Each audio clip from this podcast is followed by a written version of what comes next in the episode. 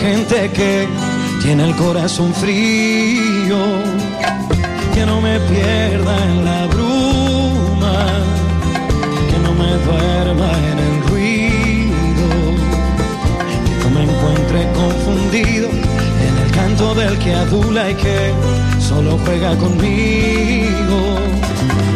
Que no me pierda en el aplauso indiferente de esa gente que aparenta conmigo.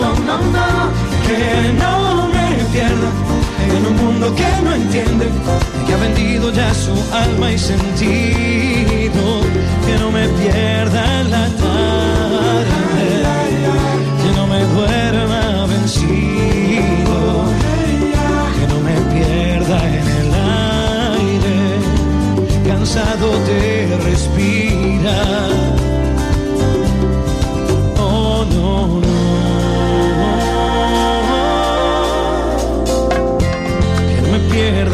Sombra, que no me duerma el brillo, que no me pierda del cariño, el que jura y que calcula y que nunca ha sido mi amigo.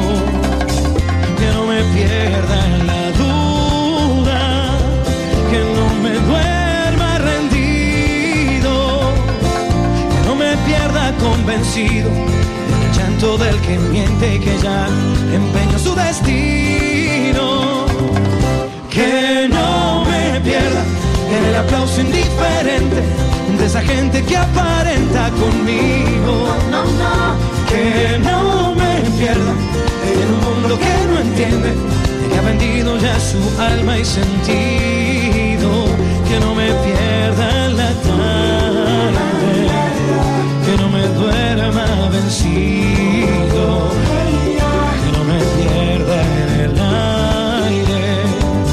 cansado de respirar. Que no me pierda en el género inconsciente que ha dejado ya su alma al olvido, no, no, que no me pierda en la risa complaciente en el que espera algo a cambio conmigo, que no me pierda la noche,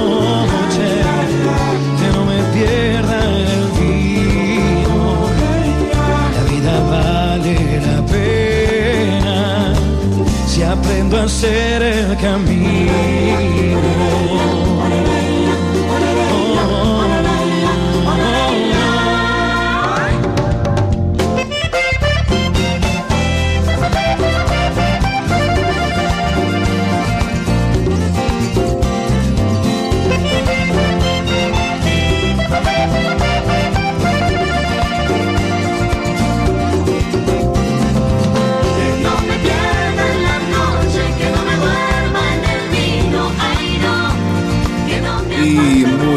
Buenos días hermanos, muy buenos días hermanas, muy buenos días a toda la gran familia israelita. Bienvenido a otro episodio de nuestro programa Apocalipsis Afro Latino. Y aquí estamos este martes, el 28 eh, de marzo del año 2017, ya volando el año, ¿verdad? Eh, y estábamos estudiando, y aún estamos estudiando el capítulo 11 de Apocalipsis. Y habíamos terminado, eh, concluido el versículo 6, o sea, hablando sobre los dos testigos.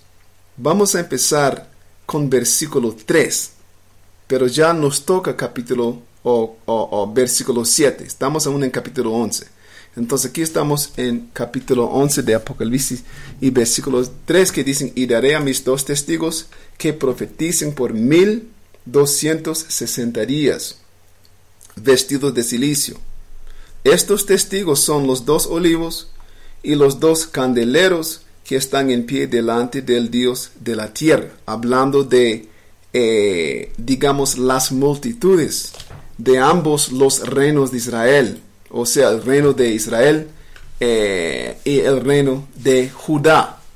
Esto es lo que significan los dos profetas o los dos testigos, digamos, eh, eh, los dos olivos y los dos candeleros. Ah, versículo 5. Si alguno quiere dañarlos, sale fuego de la boca de ellos y devora a sus enemigos. Y si alguno quiere hacerles daño, debe morir, debe morir él de la misma manera.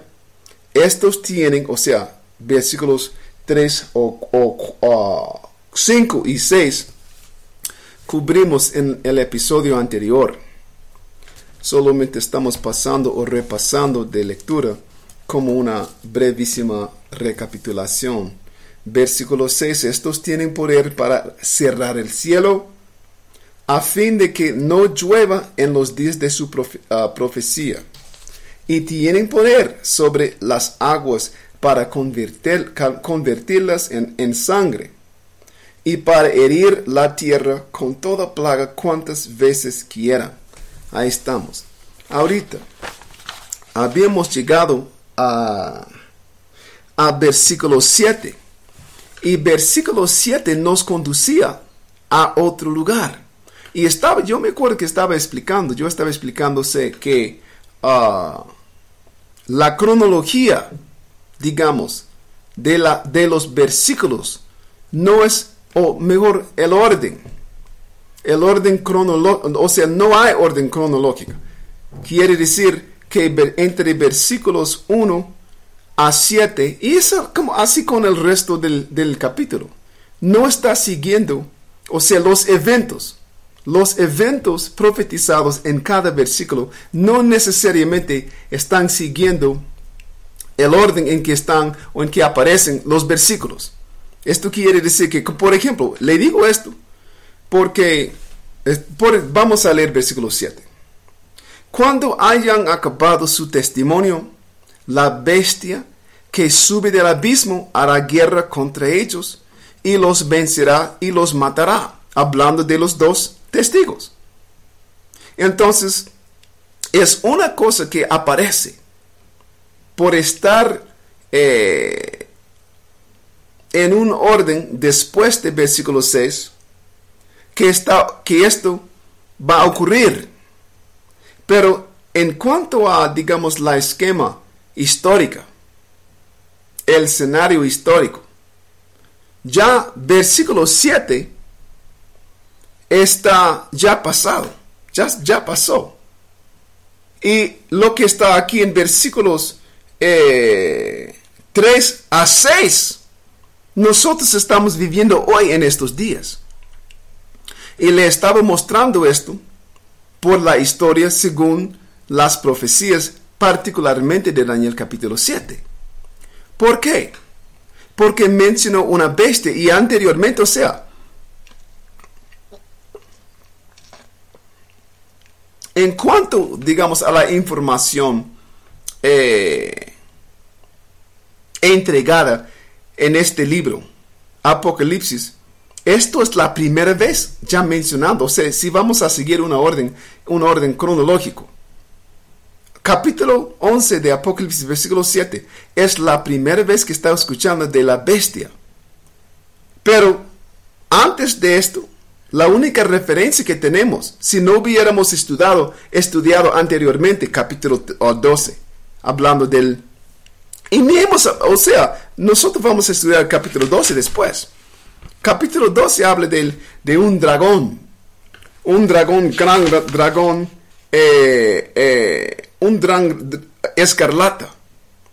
Pero en capítulo 13 habla en gran detalle de la bestia.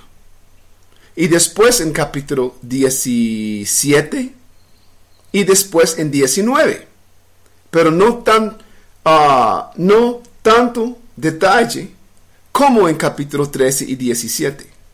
Entonces, cuando, o sea, en versículo 7 nos está conduciendo a conocer de qué se trata, a familiarizarnos con lo que quiere decir la bestia.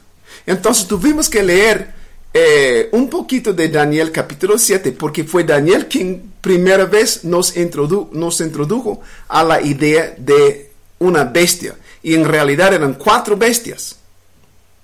Y las cuatro bestias de Daniel capítulo 7 eh, fueron, o fue un sueño, una visión que él recibió, que nos informó proféticamente de una sucesión de reinos, una sucesión de cuatro imperios, empezando con el imperio babilónico. Y el imperio babilónico fue sucedido por el imperio de los persas, o sea, el imperio pérsico. El imperio pérsico sucedido por el imperio griego y el griego sucedido por los romanos, el imperio griego-romano. Entonces la bestia a la que se refiere aquí en capítulo 11 versículo 7 es la cuarta bestia. Entonces esto es donde vamos a empezar la, eh, digamos, la, la recapitulación fuerte. Entonces vamos ahí. Escuchen esto. Cuando hayan acabado su testimonio, estamos leyendo capítulo 11, versículo 7 de, de Apocalipsis. Cuando hayan acabado su testimonio, la bestia que sube del abismo hará guerra contra ellos y los vencerá y los matará. Esto ocurrió. Esto se refiere al cumplimiento del evento que fueron procesos, conocido históricamente como número uno, la conquista de las, de las Américas, que yo siempre me refiero a, a la conquista del hemisferio occidental, porque eso es lo que era. O sea, uno no necesariamente llamándole simplemente las Américas, no tiene la idea o no se da cuenta tanto que fue un hemisferio completo, que cinco países europeos, cinco imperios coloniales europeos conquistaron. O sea, reinos europeos que conquistando ese hemisferio se convirtieron en imperios coloniales, empezando con los españoles y después los eh, portugueses y de ahí los británicos, o sea, los ingleses, los franceses y los holandeses. Entre esto y como había otros países europeos que tienen pequeñitas, digamos, reclamaciones en el Nuevo Mundo pero muy pronto fueron uh, uh, concedidos a los grandes, a los cinco grandes potencias, a Inglaterra, a España, a, Portugal, a Francia y a Holanda. ¿Entiendes? Entonces, esto fue la bestia conquistando, o sea, venciendo y matando a los dos testigos. Primero, le dije dos eventos o dos procesos. El primer evento, el primer evento guion proceso fue la, la, la conquista, empezando con lo, que era el, lo que ellos han denominado el descubrimiento, que no era ningún descubrimiento. ¿Cómo puede descubrir un lugar completamente lleno eh, eh, y habitado? Un descubrimiento. Eh, bueno, Después, el segundo evento guion proceso fue el comercio triangular. O sea, el proceso por medio del cual fue trasladado la otra, digamos, la otra porción, las otras tribus del mismo pueblo que ya, que ya estaban siendo conquistados eh, en su propia tierra, llamado por ellos las Américas. Punto es, esto es, entonces aquí, versículo 7 empieza con, eh, puede decir la, ¿cómo, ¿cuál es la edad que le han denominado? ¿Cuál es el título que le han denominado? La edad de descubrimiento. La edad del, oh, yo puedo decir esto. Se trata de lo que es la época post-renacimiento. Post-renacimiento, esto era. Entonces vamos a empezar otra vez con Daniel capítulo 7 y solamente los, los versículos pertenecientes a la cuarta bestia. Porque la cuarta bestia es la bestia, la única bestia de Apocalipsis. Vas a ver. Entonces vamos ahí. Eh, Daniel. El Antiguo Testamento. Daniel capítulo 7 y bueno, versículos, versículo 7 también. Daniel capítulo 7, vamos a empezar con versículos 7 y 8 y después vamos a adelantar a, vers- a versículo 23. Y esto todo en referencia a la bestia que sube del abismo. ¿Y por qué? Porque tenemos que saber cómo es que, primero, dónde es el, eh, eh, el abismo y cuál fue la ocasión, qué pasó que resultó con la bestia necesitando, necesitando subir de, de ellos, o sea, del, del abismo. Vamos a colocar el abismo. Bueno, entonces aquí estamos en Daniel capítulo 7, versículo 7, que dicen, después de esto miraba yo en las visiones de la noche, y he aquí la cuarta bestia, espantosa y terrible, y en gran manera fuerte, la cual tenía unos dientes grandes de hierro, ¿eh? devoraba y desmenuzaba, y, lo- y- y las sobras hollaba con sus pies, y era muy diferente de todas las bestias que vi antes de ella. Y tenían diez cuernos. Ahí está, tenía diez cuernos. Y es este detalle que nos, eh, digamos, identifica o que nos, que nos informa que corresponde con la misma bestia de, del libro de Apocalipsis. Acuérdese, la bestia de Apocalipsis, o capítulo 13, te- tenía 10 cuernos, 7 cabezas y 10 cuernos. O sea, eh, Juan en el Nuevo Testamento consiguió una, una visión de una bestia ya más desarrollada. La misma bestia, pero en su etapa más desarrollada que en la visión que recibió Daniel con una anterioridad de unos 600 años.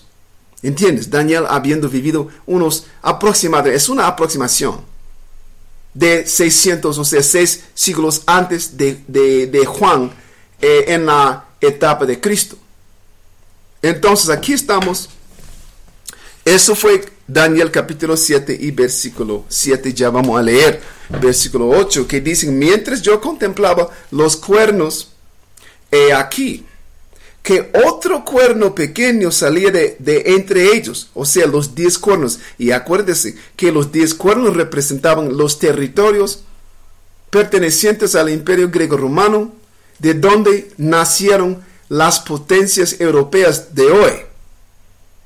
Entonces, en el, en el tiempo antiguo, en el tiempo del imperio romano, griego-romano, los diez cuernos representaban territorios de la, digamos, los territorios de la expansión o, o- o- del imperio, la integridad territorial de Roma, que incluía, que incluía territorios fuera de Europa.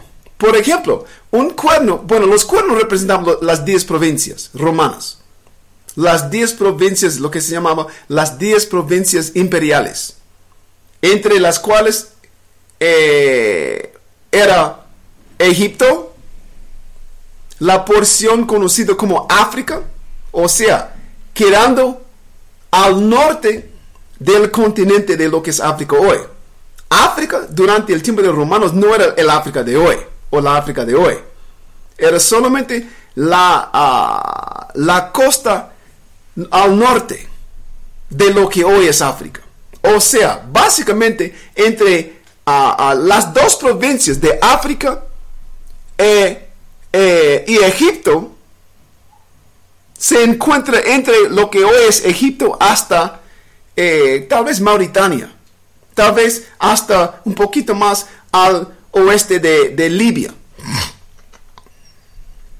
Y esto eran dos provincias fuera, fuera de- de Europa, pero también pertenecientes al imperio romano. Tenían otras eh, eh, eh, provincias fuera de Europa, Asia.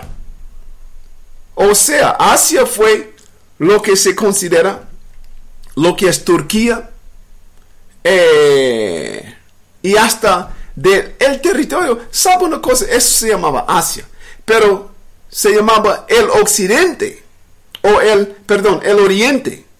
El oriente fue eh, la denominación de una provincia que incluía desde la costa ah, oriental del Mediterráneo hasta Persia, hasta la frontera de Persia con India. Era o pertenecía a la provincia llamada o denominada el, el Oriente. El Oriente o el Este. Tenía, eh, entonces, entre todas esas provincias salían 10 países, 10 reinos, pero todos ellos pertenecientes geográficamente al, al área y a las provincias europeas, que, que sí quedaban en Europa, Francia, Alemania. Alemania se encontraba en lo que era el... Alemania era Alemania, o sea, tenían una, una provincia llamada Alemania, y que básicamente era la Alemania al norte. El Alemania al sur era, y, y, y, occidente era en una área de Europa central llamada eh, el Danubio, que extendía hacia donde está hoy Austria, al sur hacia la, la parte al norte de Italia. Todo eso fue el Danubio. Y después tenía lo que era Hispania. Hispania era lo que hoy es Portugal y España. Tenía Galia. Galia tal vez era una de las provincias ma- de- más grandes. Eran como en varias partes de, de, eh, eh, eh, de Galia. Cisalpina Galia, eh, Galia, varias Galias. Pero era lo que hoy es Francia, Luxemburgo, Suiza, ¿cómo se llama? Y algunas partes, o Bruselas, algunas partes de, de Holanda también. Era lo que era, o lo que es hoy, o, o- o- o- Galia. Todos aquellos, ah, estos países de hoy. Entonces, entre todos los territorios eh, eh, eh, pertenecientes al Imperio Romano, salieron de la, del área geográfico de Europa 10 países. Y estos 10 países crecieron en grandes reinos, o sea, y de grandes reinos con las reclamaciones que iban estableciendo en el en ultramar, ya se convirtieron en ah, imperios coloniales. Y de entre ellos salían otro. Y ese otro es Estados Unidos. Eso es lo que aprendimos en capítulo 7 y versículo 8 de Daniel. Entonces aquí estamos leyendo versículo 8 otra vez. Mientras yo contemplaba los cuernos, he aquí que otro cuerno pequeño salía entre ellos, y delante de él fueron arrancados tres cuernos de los primeros. Está hablando de la eliminación de la presencia eh, en el nuevo mundo, en el territorio perteneciente hoy a los Estados Unidos, antes del establecimiento, o sea, del nacimiento y la expansión y el fortalecimiento de los Estados Unidos en lo que hoy es. Ese territorio pertenecía eh, a tres, eh, tres potencias europeas, tres eh, imperios coloniales europeos. Y Inglaterra, Francia y España. Habiendo nacido eh, 13 colonias británicas y habiendo ganado su independencia de su madre patria, eliminaron la presencia de ahí, Inglaterra. Después, en su expansión, por una compra-venta, consiguieron más territorio, conocido como el, la compra eh, la compra-venta del territorio de Luisiana. Los Estados Unidos, ese país nuevamente, o sea, recientemente formado ya, eh, comprando por cierta cantidad de oro de Francia durante eh, la época, los últimos, digamos, momentos de Napoleón. Él, necesitaba finan- a fi- a financias para sus campañas militares contra Inglaterra y Prusia ahí en Europa. Entonces, así fue la forma en la que consiguió eh, las 13 colonias ese gran territorio. Y después, en una serie de varias guerras, batallas y concesiones, consiguieron eh, territorios, los Estados Unidos que pertenecían a México. México siendo un, eh, un reino proveniente de España. Y con eso tenés los tres primeros ah, ah, cuernos arrancados, o sea, eliminados la presencia de Inglaterra, de Francia y de España, que del territorio que últimamente llegaría a ser conocido como los Estados Unidos de América. Entonces, esto es lo que se refiere en versículo 8, leyéndolo una vez más. Mientras yo contemplaba los cuernos, he aquí que otro cuerno pequeño salía entre ellos, y delante de él fueron arrancados tres cuernos de los primeros. Y he aquí que este, este cuerno tenía ojos como de, de hombre y una boca que hablaba grandes cosas. Ya, vamos a adelantar a versículo 23 porque nos va a dar más detalle. O sea, ya va dando, digamos, lo que nosotros llamaríamos la explicación o la interpretación. En versículo 23, dijo así, la cuarta bestia será un cuarto reino en la tierra, o sea, el imperio griego-romano era el cuarto, el cual será diferente de todos los otros reinos, y a, todo, a toda la tierra devorará, trillará y despedazará. Y los diez cuernos significan que de aquel reino, o del mismo, del imperio romano, se levantarán diez reyes, que quiere decir diez reinos. Eh, y tras ellos se levantará otro. Y esto es el pequeño cuerno de, de versículo 8, esos Estados Unidos. Y dicen, el cual será diferente de los primeros, y a tres reyes derribará, Francia, España e Inglaterra. Bueno, versículo... ah, versículo... Versículo 25, perdón. Y hablará palabras contra el Altísimo, y a los santos del Altísimo quebrantará. Los santos aquí, que, que, que quienes el pequeño cuerno está quebrantando. Estos santos de este versículo son los dos testigos de Apocalipsis capítulo 11. Los dos testigos que ya, y cuando dicen quebrantarán, quebrantará, eh, otra vez versículo 25, y hablará palabras contra el Altísimo. Y a los santos del Altísimo quebrantará el quebrantamiento de los santos aquí en Daniel capítulo 7. Versículo 25 es el mismo proceso, el mismo evento guion proceso profetizado en Apocalipsis capítulo 11 y versículo 7. Entonces la pregunta, o sea, es el mismo evento. Voy a leerlo.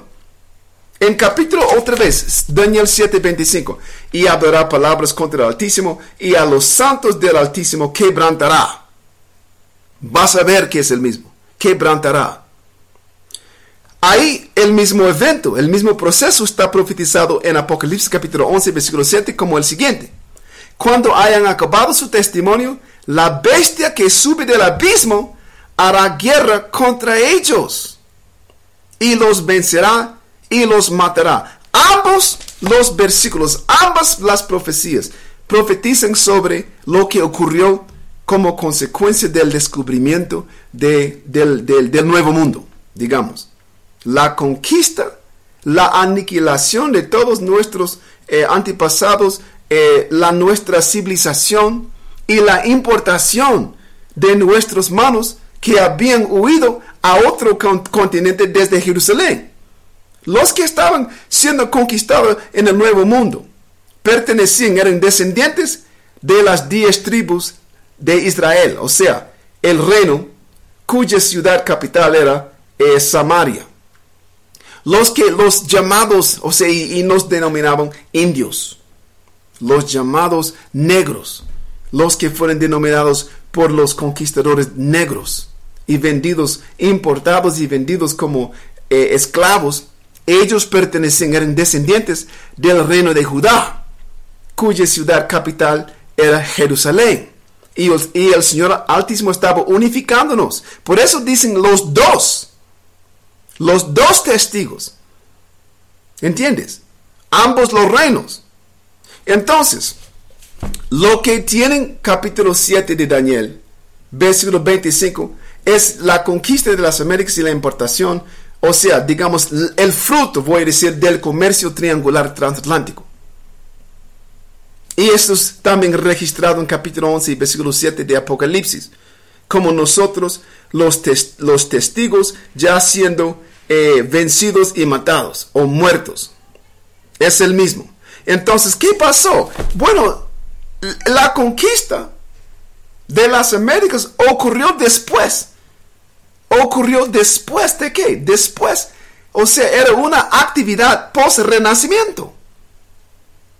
Cuando ellos declararon un descubrimiento de un nuevo mundo, eso fue después de que, después de la reconquista de, de Europa, particularmente de España.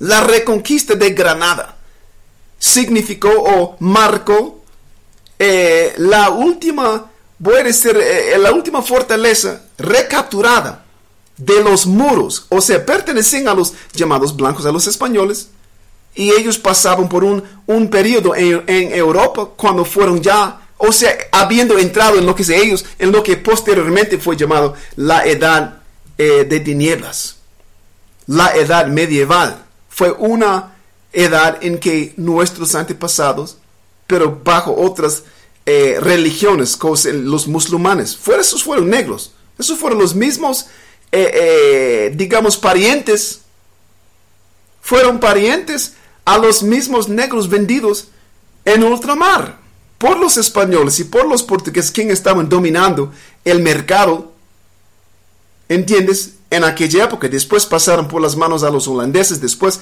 a las manos de los, eh, eh, eh, a manos de, a manos ingleses. O sea, la, digamos, la, ah, el monopolio del negocio negrero, o sea, el tráfico de carne humana negra.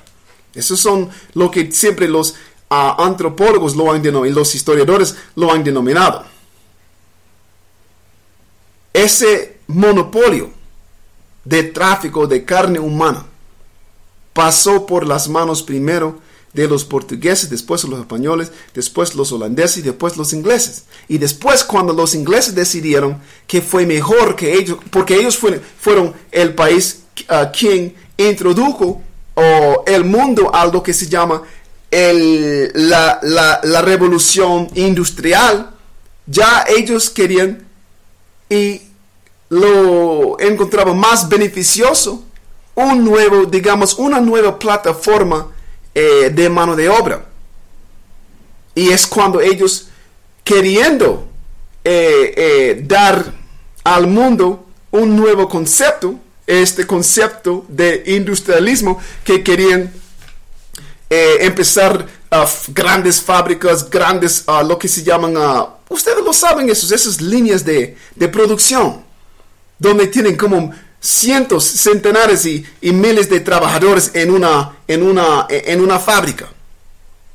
Y lo que producían y, y, y, dando a ellos pago, o sea, pagando ellos. Pero la, digamos, esclavitud, el concepto, la idea, la práctica de trabajo gratis, mano de obra gratis ellos no podían competir con eso. Y por eso fueron ellos que encabezaron el, el movimiento eh, anti-esclavista. Los ingleses no era para alguna, por, por, causa de alguna benevolencia inglesa. Eso es porque ya la esclavitud estaba ya compitiendo con el nuevo concepto que ellos querían eh, eh, encabezar. El industrialismo, donde ya la gente tenía un incentivo para trabajar pero las ganancias que recibían, eh, digamos, los dueños, eh, los padres de la manufacturación, los padres, los dueños del eh, industrialismo, ellos ganaban mucho más que los trabajadores, como es hoy. Pero, pero siempre y cuando la esclavitud no, no hubiera para servir como una competencia. Punto es, esa es otra historia aparte. Punto es, todo esto ocurrió después del renacimiento europeo. Entonces, ¿qué, o sea, ¿qué tiene que ver la, el renacimiento europeo con lo que estamos leyendo? Esto es el proceso cuando dicen, vamos, regresemos a capítulo 11. capítulo 11, versículo 7 de Apocalipsis. Cuando hayan acabado su testimonio, la bestia que sube del abismo. Esta frase, el momento en que la bestia subió del abismo. Esto es un evento que se refiere a la reconquista de Europa, que refiere al restablecimiento en las manos de los llamados blancos, de los latines, eh, el control político, el control militar, el control cultural, ¿entiendes? El control religioso en las manos de ellos. ¿Entiendes? Entonces vamos, entonces la pregunta, la siguiente pregunta entonces general es, entonces, ¿cómo es, si está subiendo del abismo, la, la bestia, ¿cómo es que ellos llegaron ahí? Y eso es lo que vamos a leer. ¿Cuándo? O sea, ¿cuál fue el evento o proceso que dio lugar o que dio eh, lugar a, la necesidad de tener que subir del abismo? Entonces vamos a capítulo, o sea, vamos a quedar, quedaremos aquí en capítulo, o, en el libro de Apocalipsis más, iremos a capítulo 20. Quedando en el libro de Apocalipsis, pero avanzando al capítulo 20, vamos a leer sobre esto. Para entender, o sea, ya ¿qué estamos haciendo? Ya estamos examinando versículo 7 únicamente. Ya estamos eh, aislando eh, eh, capítulo 11 y versículo 7 eh, escudriñando él. Entonces, mira, en capítulo 20, vamos ahí, Apocalipsis capítulo 20. Empezando con versículo 1. Dice, vi un ángel, vi a un ángel que descendía del cielo con llave, con la, escuche, con la llave del abismo y una gran cadena en la mano y prendió al dragón, la serpiente antigua, que es el diablo y Satanás, y lo ató por mil años. O sea, ya estamos, ¿cómo puedo explicar esto? Porque con estos dos versículos ya nos, se, se, nos ha presentado eh, una situación en que tenemos que hacer, digamos, escudriñar dos, dos versículos, o sea, tres. Digamos, capítulo 11, versículo 7 y estos dos versículos aquí en versículo 20. Pero le voy a mostrar. Otra vez vamos a leer el versículo 1. Vi a un ángel que descendía del cielo con la llave del abismo y una gran cadena en la mano. Y prendió al dragón, la serpiente antigua, que es el diablo, o sea, la serpiente, el dragón. O sea, ¿quién? Aquí tenemos una entidad que está siendo prendido, que está siendo apresado, encarcelado, mejor. El encarcelamiento, el encarcelamiento del dragón, que también tienen otras denominaciones, o sea, es conocido por otros nombres. El dragón también es conocido como la serpiente antigua, o sea, la que se refiere a Génesis capítulo 3. Dicen también que es el diablo. O sea, el dragón, que es también conocido como la serpiente antigua, también es conocido como el diablo.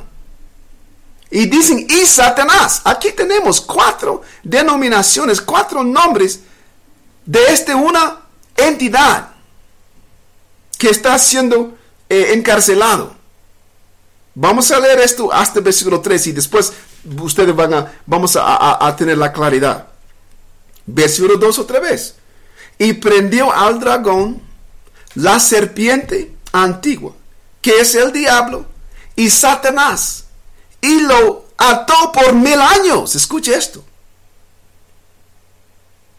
Y, y lo ató por mil años. Y lo arrojó, escuche esto, versículo 3, y lo arrojó al abismo. O sea, ya sabemos que esta entidad por lo menos está relacionado. Por lo menos relacionado. En alguna forma corresponde con la bestia de capítulo 11 y versículo 7. ¿Por qué? ¿Qué, tienen en, común? Bueno, en común tenemos entre ellos el abismo.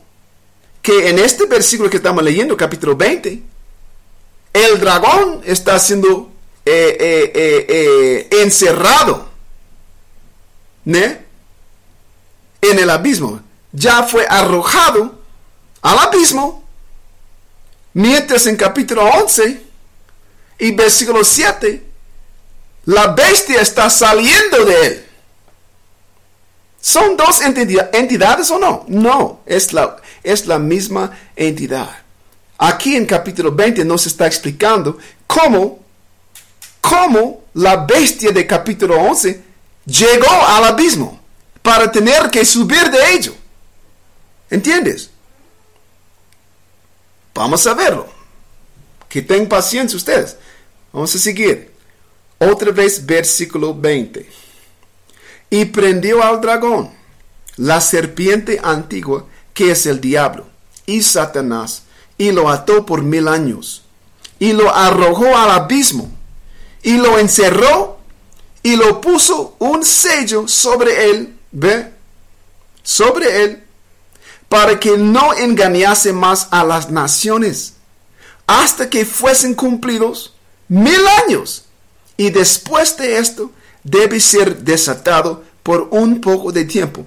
Este, siendo desatado por un poco de tiempo, es lo que ocurrió, es lo que está ocurriendo ya en capítulo 11 y versículo 7, que está descrito como el, o la bestia subiendo del abismo. Pero para probar esto, para, tenemos que ilustrar esto por la lectura. Entonces, ¿cuál es que le falta? ¿Cuál es la, digamos, cuál sería el obstáculo entre nosotros y el entendimiento claro de esto? Eh, el obstáculo, la única cosa que puede servir, o sea, la, la cosa mayor que puede servir como obstáculo entre nosotros y el entendimiento de esto, es el hecho de que quien sube del abismo en capítulo 11 es llamado eh, la bestia. Y quien sube ah, o quien está siendo arrojado al abismo en este capítulo 20 tiene otro nombre, tiene otra denominación y principalmente es conocido como que el dragón. Pero ¿qué pasaría si nosotros pudiéramos conectar ambos? ¿Qué, pasa, ¿Qué pasaría si existiera, si hubiera entre el dragón y la bestia una, un enlace que los conectara? Esto existe. Existe esto. Entonces, es, mira, o sea, estamos como, es, es como que nosotros, cada persona está ya dividido en cuatro o tres personas, tres lectores, tres estudiantes, cada uno de nosotros. ¿Por qué? Porque estamos ya leyendo lo que está en capítulo 11, ya estamos aquí y ya tenemos que ir a otro lugar. Porque ¿qué es que nos, que nos hace falta? La conexión, el enlace, identificando la bestia y el dragón como una sola entidad. Esto es lo que necesitamos. Y como le estoy diciendo, esto sí existe. Entonces, bueno, mire, lo que tenemos que hacer primero es ir otra vez. No quiero que, o sea, no quiero que, que se vayan confundiendo. En capítulo 11 y versículo 7, supimos de una bestia subiendo del abismo. Una bestia subiendo del abismo. Aquí en capítulo 20, versículos 1 a 3, estamos aprendiendo de, una, de un dragón con varios otros nombres, siendo arrojado a un abismo. Pero lo que yo les pregunté, ¿qué pasaría?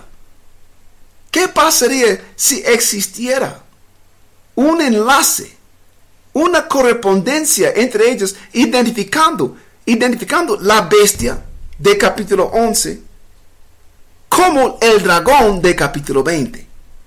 Y reconociendo ambos como una sola entidad con distintos nombres, con diferentes nombres.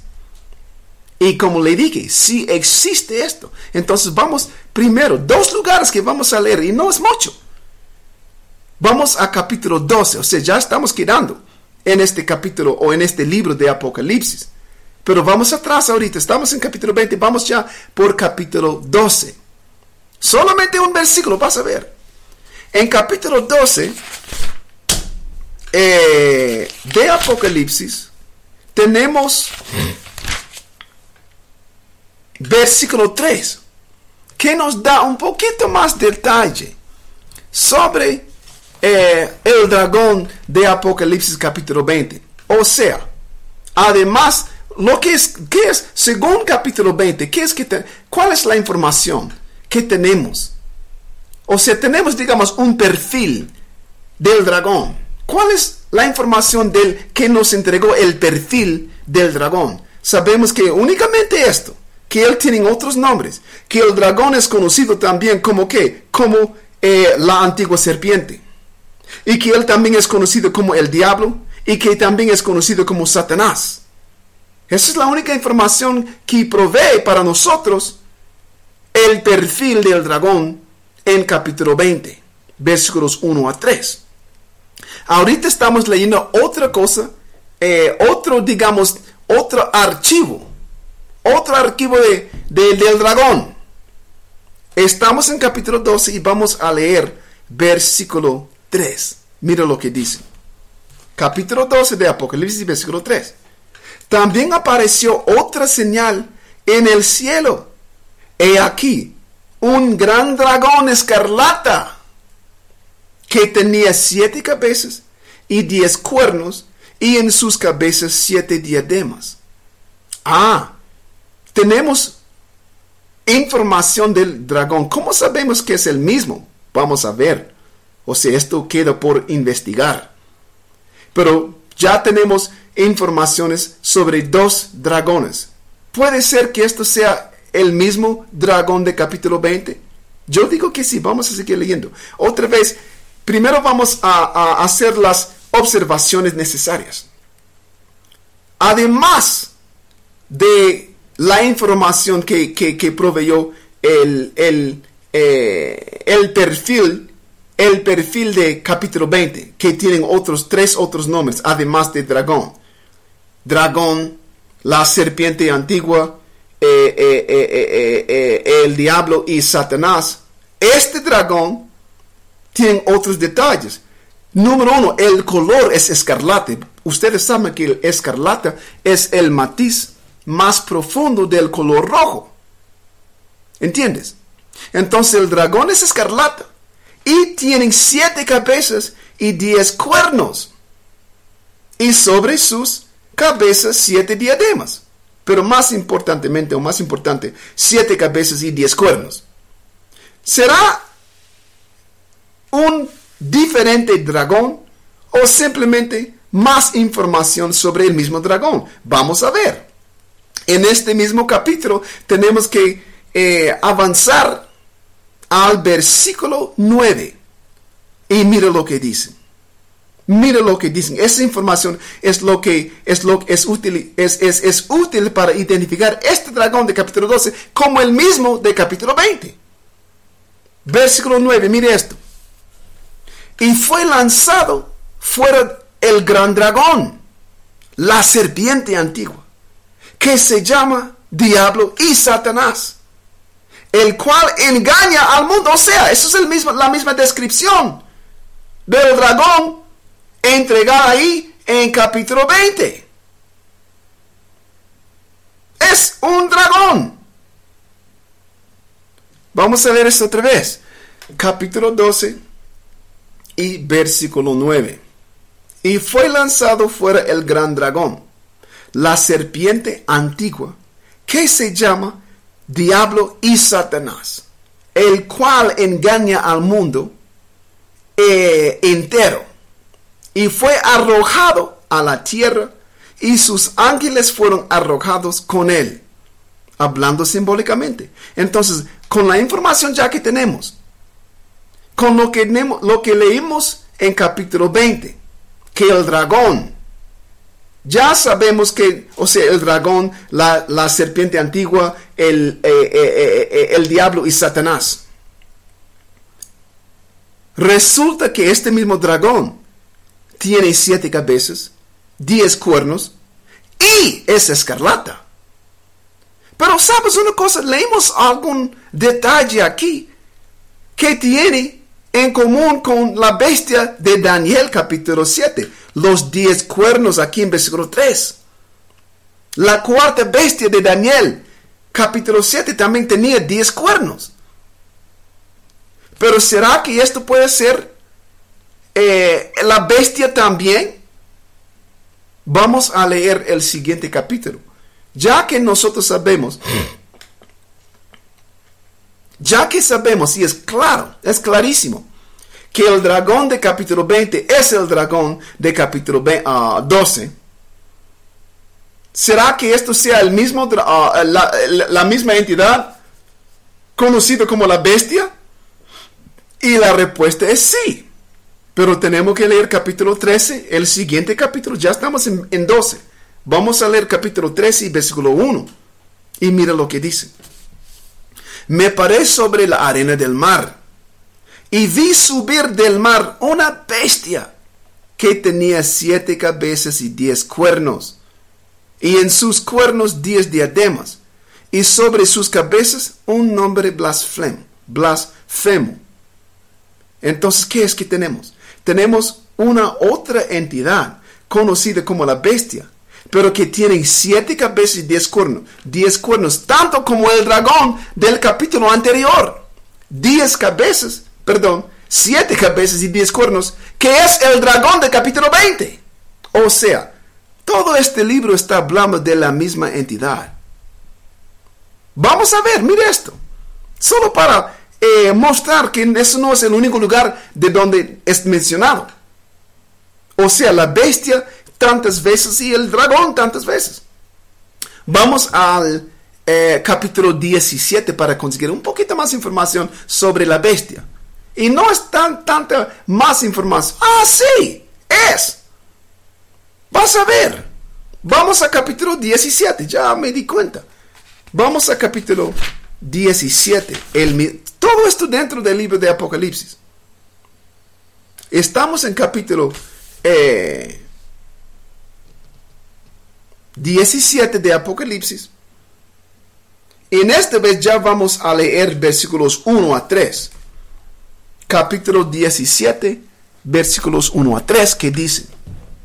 Vino entonces, ¿dónde está mi? Ahí está. Vino entonces uno de los siete ángeles que tenían las siete copas y habló conmigo diciéndome, ven acá y te mostraré la sentencia contra la gran ramera, la que está sentada sobre muchas aguas, con la cual han fornicado los reyes de la tierra y los moradores de la tierra se han embriagado con el vino de su fornicación. Aquí vamos, versículo 3. Y me llevó en el espíritu al, al desierto y vi una mujer sentada sobre una bestia escarlata. Momentito. ¿Cuál fue la última entidad que leímos que tenía color de escarlata? Era el dragón, el que tenía siete cabezas y diez cuernos. Pero mira aquí lo que dice en versículo 3. Y me llevó en el espíritu al desierto y vi a una mujer sentada sobre una bestia escarlata llena de nombres de blasfemia que tenía siete cabezas y diez cuernos, ya no más. Ya sabemos que el cuer, el, el, eh, el dragón de capítulo 20 y de capítulo 12 es, sin duda alguna, la bestia de capítulo, la bestia de capítulo eh, eh, eh, 11, versículo 7, y de capítulo 13 y 17. Y que todas esas bestias, digamos, es la cuarta bestia de Daniel capítulo 7. ¿Cómo se llama? Porque tenía 10 cuernos. O sea, Daniel lo vio, recibió una, una visión de la bestia, pero en una, digamos, etapa no tan desarrollada como la que está viendo Juan. Obviamente siendo seis años, o perdón, 600, un, aproximadamente seis siglos después de la visión que recibió Daniel, es, ya está llegando a, a- a Juan el apóstol en una forma más desarrollada. El punto es esto, ya que nosotros sabemos, ¿cuál era la, primera pregunta? La primera pregunta generada se generó por medio de la lectura de capítulos 11 y versículo 7. La bestia subiendo, subiendo del abismo. Entonces fue capítulo 20 que nos informó de una otra entidad, de lo que parecía otra entidad, siendo arrojada a un abismo. Resulta que fue la misma bestia, solamente denominado en aquel capítulo el dragón, la serpiente antigua, el diablo y Satanás, que todos son la misma bestia. Bueno, vamos ahí entonces. Ahorita podemos ya regresar. Ya, ¿sabe una cosa? Una brevísima relectura. Vamos otra vez al capítulo 11. Solamente para leer, o sea, para pulir nuestra memoria. ¿Entiendes? Para refrescar la conciencia sobre lo que estamos estudiando. Entonces, capítulo 11 de Apocalipsis y versículo 7 dice el siguiente, otra vez. Cuando hayan acabado su testimonio, la bestia que sube del abismo hará guerra contra ellos y los vencerá y los matará. Entonces, esto es el evento aquí que está profetizando sobre un periodo después de lo que está profetizado en capítulo 20. ¿Por qué? Porque capítulo 20, capítulo 20 profetizó sobre el encarcelamiento. ¿Entiendes? El arrojamiento de la bestia o del dragón, que ya sabemos es, es, es la bestia, al abismo. Y capítulo 11 profetiza sobre qué pasaría después de mil años de encarcelamiento. Vamos ahí otra vez. Capítulo 11, versículo 7 y directamente a capítulo 20. Cuando hayan acabado su testimonio, la bestia que sube del abismo hará guerra contra ellos y los vencerá y los matará. Bueno, ya explicando por qué tenía necesidad de tener que subir de un abismo, es por qué, porque fue arrojado ahí. Vamos ahí ahorita, ya estamos en capítulo 20, otra vez versículo 1. Y vi a un ángel que descendía del cielo con la llave del abismo y una gran cadena en la mano. Y prendió al dragón, la serpiente antigua, que es el diablo, y Satanás, y lo arrojó, o perdón, y lo ató por mil años. Y ya hasta por lo que, lo que hemos leído, podemos eh, agregar algunos detalles conscientemente. O sea, en la descripción del dragón aquí, podemos ya intelectualmente agregar que, que tenía diez, uh, siete cabezas y diez cuernos. Y que era escarlata. Y que se llamaba también la bestia, que también tenía siete cabezas y diez cuernos y es escarlata. ¿Entiendes? Entonces, esto fue la entidad arrojada al abismo. Vamos a seguir leyendo, versículo 2 otra vez. Y prendió al dragón, la serpiente antigua, que es el diablo y Satanás, y lo ató por mil años, y lo arrojó al abismo. Ahorita, bueno, primero vamos a seguir leyendo esto. Hasta el versículo 3 y después vamos a entender qué es el abismo. Porque el abismo es un lugar geográfico. Pero, digamos, la respuesta se queda, digamos, escondida o casi oculta, ocultada dentro el conocimiento de la historia de Europa. Es, es fácil a la verdad, es fácil. Entonces, versículo 3. Y lo arrojó al abismo y lo encerró y puso su sello sobre él para que no engañase más a las naciones hasta que fuesen cumplidas mil años. Y después de esto debe ser desatado por un poco de tiempo. Entonces, mira, para entender dónde está el abismo, tiene que entender la historia de la misma bestia que está siendo arrojada. La, el mismo dragón arrojado. ¿Y de dónde venía él? Entonces, según, o sea, y esto requiere que, ahorita vamos a platicar, vamos a parar un poquito de la lectura. porque tenemos ya que asimilar lo que es que hemos leído y, y lo que implica todo eso. ¿Entiendes? Y cómo corresponde a lo que estamos eh, eh, buscando aquí en capítulo 20. Entonces ya, paramos un poquito. Y vamos a platicar en lo que ya hemos leído. Y a base de la pregunta, ¿dónde está el abismo?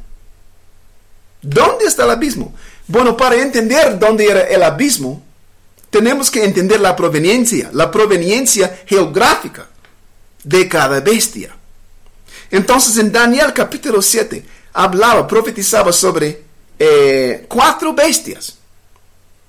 Y la primera bestia representaba, acordate, acuérdate que la primera bestia representaba que el imperio babilónico. ¿De dónde venía el imperio babilónico? ¿De Egipto?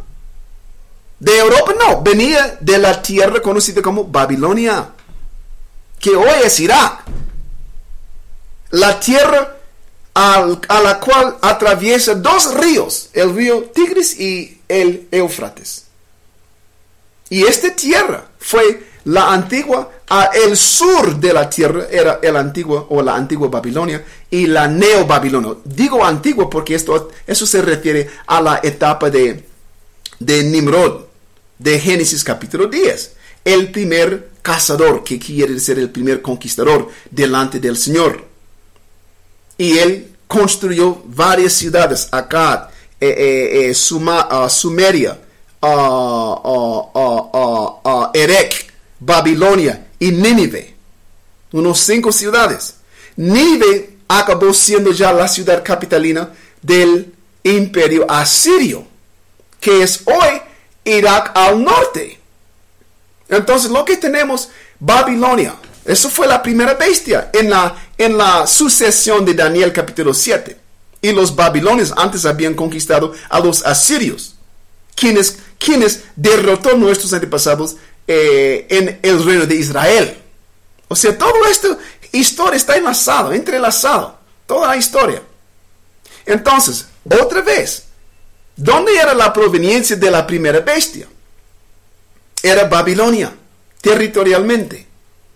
La segunda bestia, la que sucedió a la- al imperio babilonio, imperio babilónico, fue el imperio pérsico, o sea, de Persia y los medos.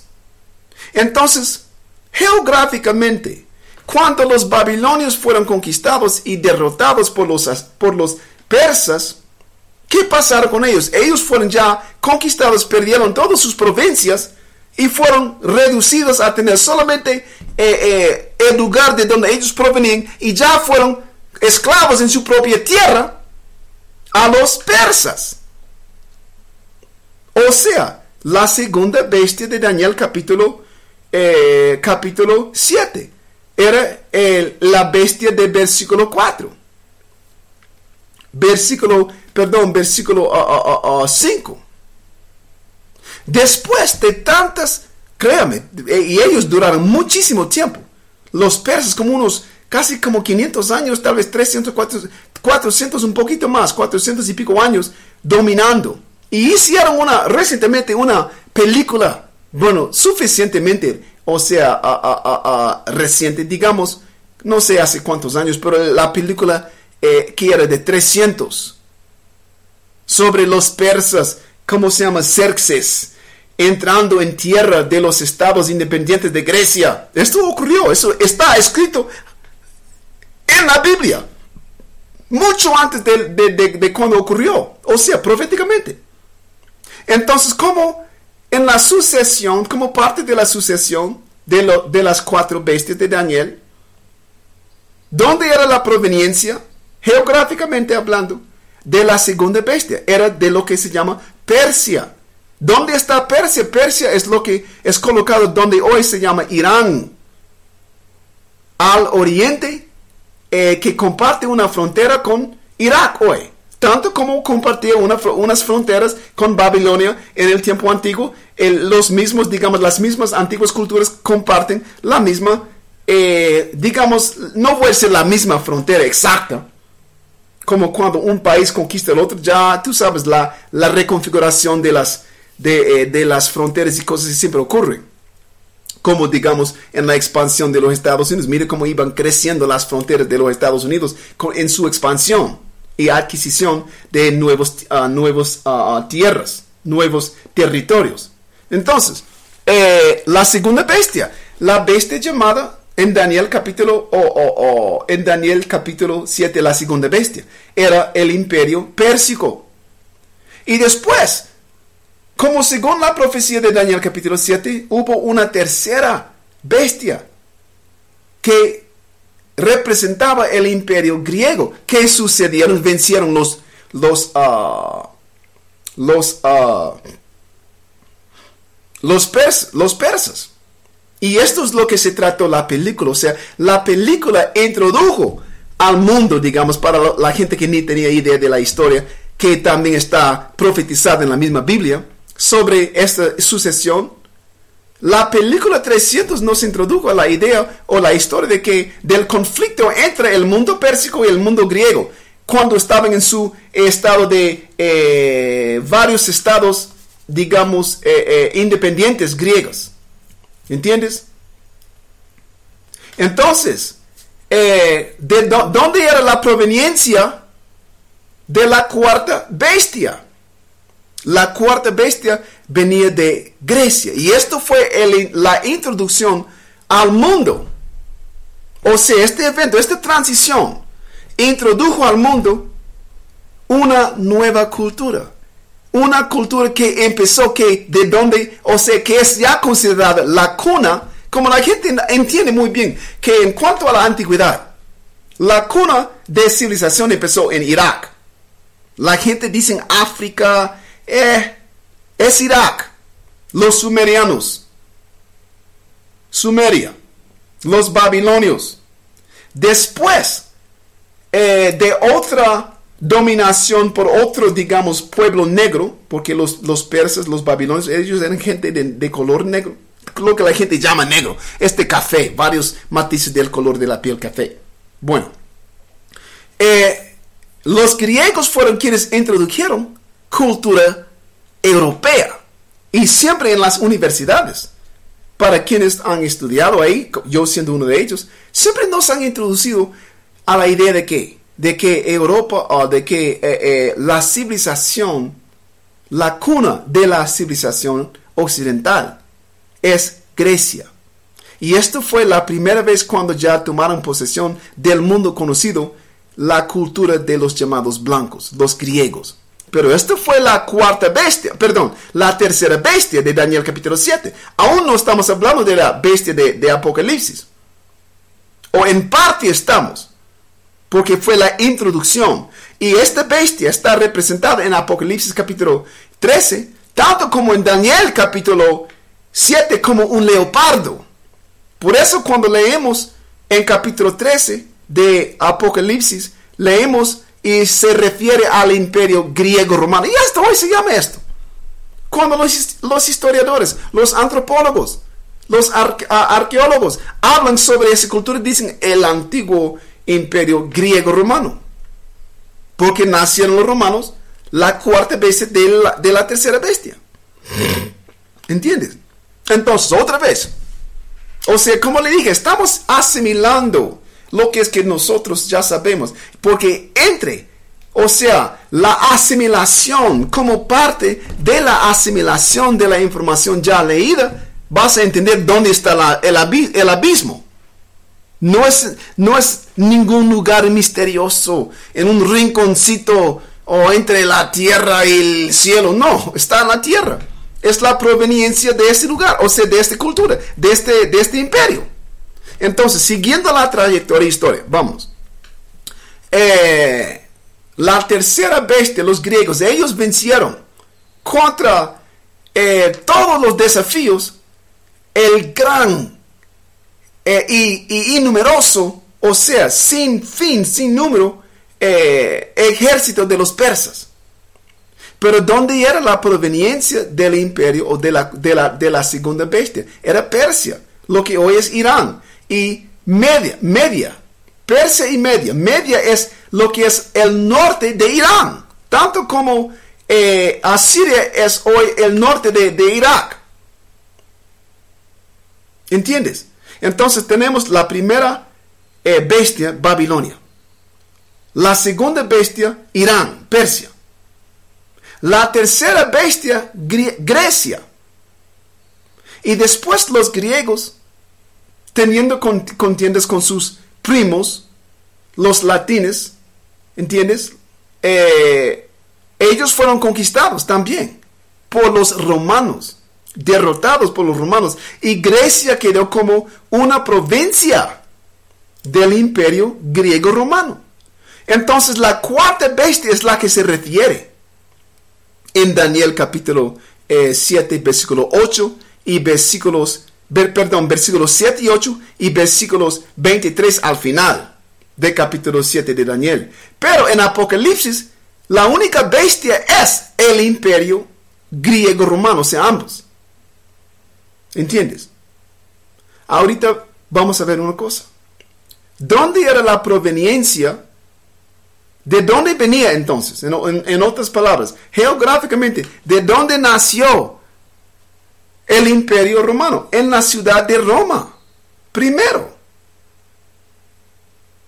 En la parte que corresponde con la ciudad de Roma, nació. Era en Italia.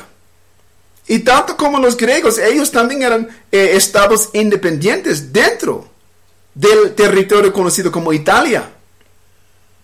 Hablan sobre los gemelos nacidos y cuidados por un lobo, una loba. Eso hasta tienen estatuas en la ciudad de Roma. En otras áreas conmemorando el nacimiento de esa cultura, tienen como un- una loba. O sea, la mujer, la, la, la, la hembra lobo. Y, y dos, dos chiquitos, dos, dos niños chupando, mamando de, lo- de la loba. Y esto es el símbolo del nacimiento. Rómulo y Remus. Que entre ellos tuvieron sus... Ellos fueron quienes eh, establecieron la ciudad. Y, entre, y gobernaban como juntos. O sea, como una junta ellos, entre ellos ambos. Y por alguna contienda eh, resultó Rómulo, Rómulo matando a Remus y la ciudad quedó. Eso es la leyenda. Eso es lo que ellos dicen. Pero yo he oído también en algunos programas que la palabra como ah, ah, de una palabra en el, en, en- en el antiguo idioma de ellos que dicen que la, la palabra que quiere decir prostituta la palabra que, y no sé si es cierto porque no, no hablo italiano. Entiendo cuando ellos me hablan, pero yo no hablo italiano. Estaba hablando yo con un italiano en, el, el- la cola de un banco eh, el sábado. Me estaba contando cómo es el gobierno, cuántos son los impuestos que hacen cuando, o sea, es una, es una, es un infierno ahorita Italia. Pero él estaba hablando en su forma de español, pero muy mal. Y puede ser lo mismo de yo. De mí eh, puede ser lo mismo. Pero el punto es, yo en- entendí lo que él estaba diciendo y estaba hablando por mayor parte en, en italiano. Punto es, dicen, o sea, y no puedo yo confirmar esto como le digo porque no hablo italiano. Punto es, dicen que eh, la palabra que quiere decir en el idioma antiguo de Italia, ah, italiano, eh, prostituta, es la misma palabra que quiere decir ah, ah, ah, ah, loba. ¿Entiendes? Como la gente dice perra. Hablando de quién? Tú sabes cuando nosotros llamamos a una mujer una perra, está, pero está hablando de una mujer. Y es así, dicen que los, los gemelos, los hermanos fueron criados por una prostituta. Pero como la misma palabra quiere decir loba, ellos, eso es el símbolo. Y como tú sabes cómo e- establece la, eh, las, las leyendas de varias culturas y ya entra de leyenda en mitología y todo eso. Punto es, ellos son o representan esa ciudad que creció a ser el imperio, la cuarta, el imperio romano, la cuarta bestia de Daniel capítulo 7. Y la bestia, la única bestia de capítulo 11, ca- versículo 7, capítulo 13, capítulo 16 y perdón, capítulo 13, capítulo 17 y capítulo 19. Todos esos referentes a la bestia. El dragón, capítulo 12 y capítulo 20. ¿Entiendes? Y todos hablamos de la misma entidad. Un imperio. Un imperio que tiene nacimiento, que tenía que, que, tiene, que, tenía, centro. Un centro cultural de donde salía ellos conquistando. El centro cultural de los babilonios. La primera bestia era Babilonia, la ciudad Babilonia. El centro cultural de los persas era Persia y su ciudad capital. El centro cultural de Grecia era ¿quién? Grecia y, y la ciudad correspondiente, Atenas tal vez, Atenas tal vez eh, de una ciudad de Macedonia. Punto es, la cuarta bestia, ellos salían de Roma y de ahí agarraron control primero de, de Europa Central. Y esto es el abismo de donde ellos venían. Entonces, cuando habla, vamos a leer esto otra vez, ya estamos en capítulo 20. Porque eso es lo eh, ¿qué estamos, estamos leyendo profecías que correspondían con los eventos ya pasados, la historia. O sea, uno puede ir ahorita mismo o por línea o a, a, un- a una, puede hacerlo al estilo viejo como yo, a una biblioteca y leer sobre la sucesión de las civilizaciones pueden buscar. Y las, eh, empezando con la civilización babilónica. Y vas a ver, vas a ver exactamente lo que está escrito en Daniel capítulo 7 y Daniel capítulo 8. Y las grandes batallas y las batallas decisivas entre los ejércitos pérsicos y los ejércitos griegos, venciendo y derrotando los ejércitos pérsicos, los griegos. Pero ellos habían venido entre Grecia y Macedonia. Y los romanos venían de Roma, quienes conquistaron primero la totalidad de Italia y después Europa Central. Después, durante eh, los días, digamos, la etapa de la República Romana, mientras aún se consideraba una república, ellos estaban ya realizando las obras del de un imperio, conquistando a España y uh, uh, consiguiendo todo, digamos, las minas de oro y las minas de plata ahí que estaban. Y que, fue César, Cayo Julio César, a quien le fue atribuido la conquista de Galia, que hoy es Francia. O sea, la forma en que Europa iba cayendo, o sea, el territorio de lo, de lo que hoy es llamada Europa, iba cayendo en manos romanos. Esto es donde ellos fueron encerrados durante un- una, una etapa llamada como qué? Llamado como la, ah, la edad medieval. Algunos historiadores le refieren a como la edad de, de las trevas, la edad de las tinieblas, ¿entiendes? The Dark Ages se llaman, los, oh, ¿entiendes? La edad, eh, la, la edad eh, oscura, porque fueron gente oscura. Ahorita vamos a capítulo 20 y empezar con esto. Hay mucho que entender.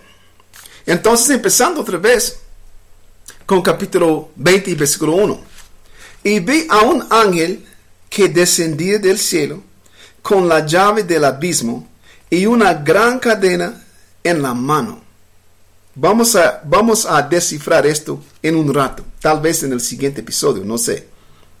Y prendió al dragón, la serpiente antigua, que es el diablo, y Satanás, y lo ató por mil años, ya que sabemos que el dragón aquí, que tiene todas esas denominaciones, eh, la serpiente antigua, el diablo, Satanás, que también es la bestia, y que ambos son ah, escarlata.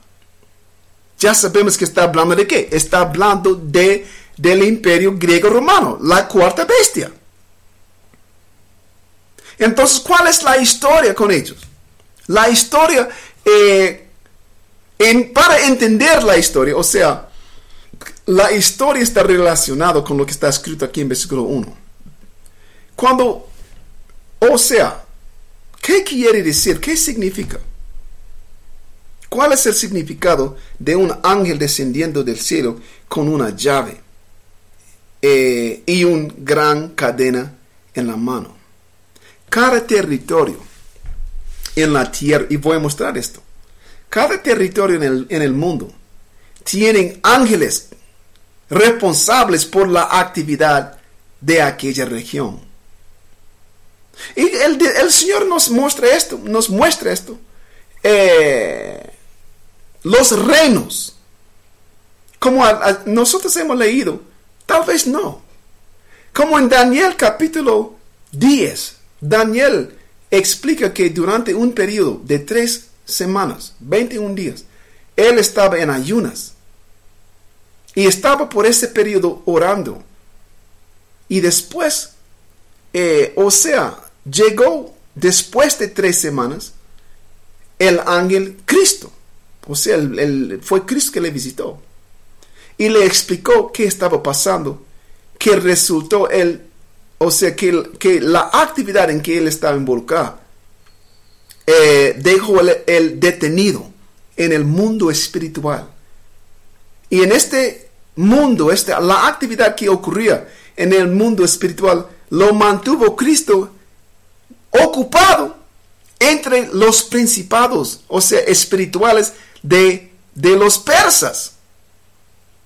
Cada nación tiene eh, eh, espíritus que andan, ejércitos de espíritus que andan antes de ellos en sus, en en todos sus, digamos, eh, en todas sus obras y en todas sus ambiciones. Y siempre son peleas en el mundo espiritual.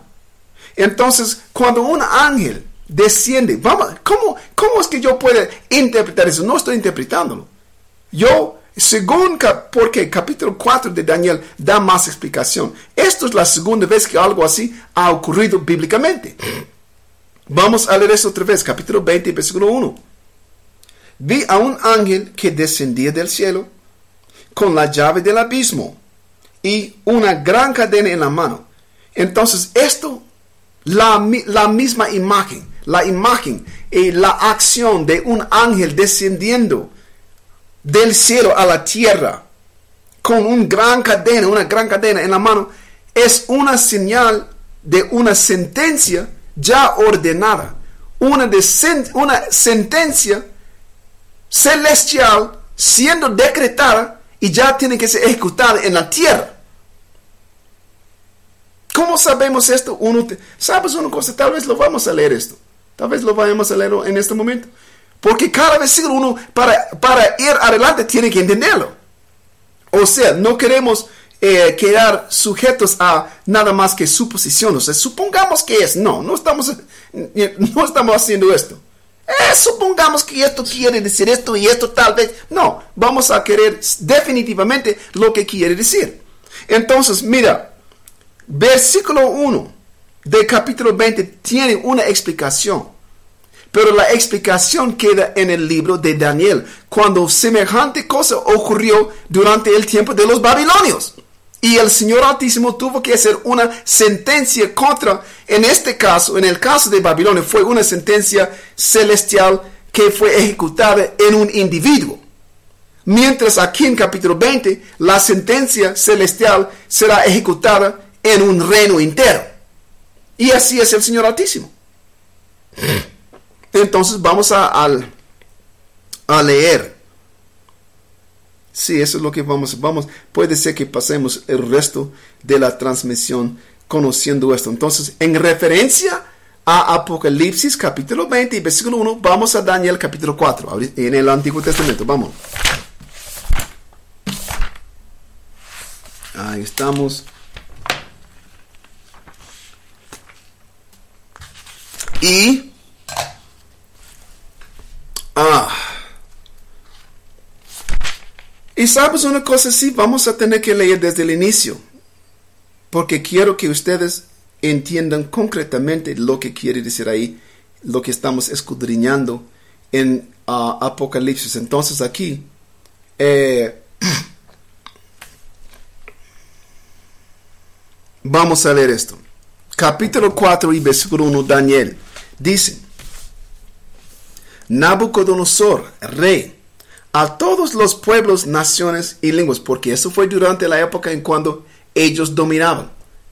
Esto es un eh, relato histórico sobre eh, el reinado de la primera bestia, bestia de capítulo 7. Nabucodonosor rey, a todos los pueblos, naciones y lenguas que moran en toda la tierra. Paz os sea multiplicada. Conviene que yo declare las señales y milagros del Dios Altísimo. Ay, oh, perdón. Otra vez, versículo 2. Conviene que yo declare las, las señales y milagros que el Dios Altísimo ha hecho conmigo. Cuán grandes son sus señales y cuán potentes sus maravillas. Su reino, reino sempiterno, y su señorío de generación en generación. Yo, Nabucodonosor, estaba tranquilo en mi casa y floreciente en mi palacio, y vi un sueño que me espantó, y tendido en cama, las imaginaciones y visiones de mi cabeza me turbaron. Por esto mandé que vinieron delante de mí todos los sabios de Babilonia, para que me mostrasen la interpretación del sueño. Y vinieron magos, astrólogos, caldeos y adivinos, y les dije el sueño, pero no me pudieron mostrar su interpretación, hasta que entró delante de mí Daniel, cuyo nombre es Beltasar, Bel, Beltasar, como el nombre de mi Dios. Y en quien mora el espíritu de los dioses, porque él ya había reconocido a Daniel por la ah, habilidad de interpretar sueños anteriores. Entonces, otra vez, versículo 8. Hasta que entró delante de mí Daniel, cuyo nombre era Belsasar, como el nombre de mi Dios, en quien mora el espíritu de los dioses santos. Conté delante de él el sueño, diciendo, Beltzazar, jefe de los magos, ya que he entendido que hay en ti espíritu de los dioses, santos, y que ningún misterio se te esconde, declárame las visiones. O sea, él está pidiendo que Daniel interprete para él eh, su sueño y él va a contar el sueño. Otra vez, versículo ah, 9. Beltasar, jefe de los magos, ya que he entendido que hay en ti espíritu de los dioses santos, que ningún misterio se te esconde, declárame las visiones de mi sueño que he visto y su interpretación. Estas fueron las visiones de mi cabeza mientras estaba en, mi cama. Me, eh, me parecía ver en medio de la tierra un árbol.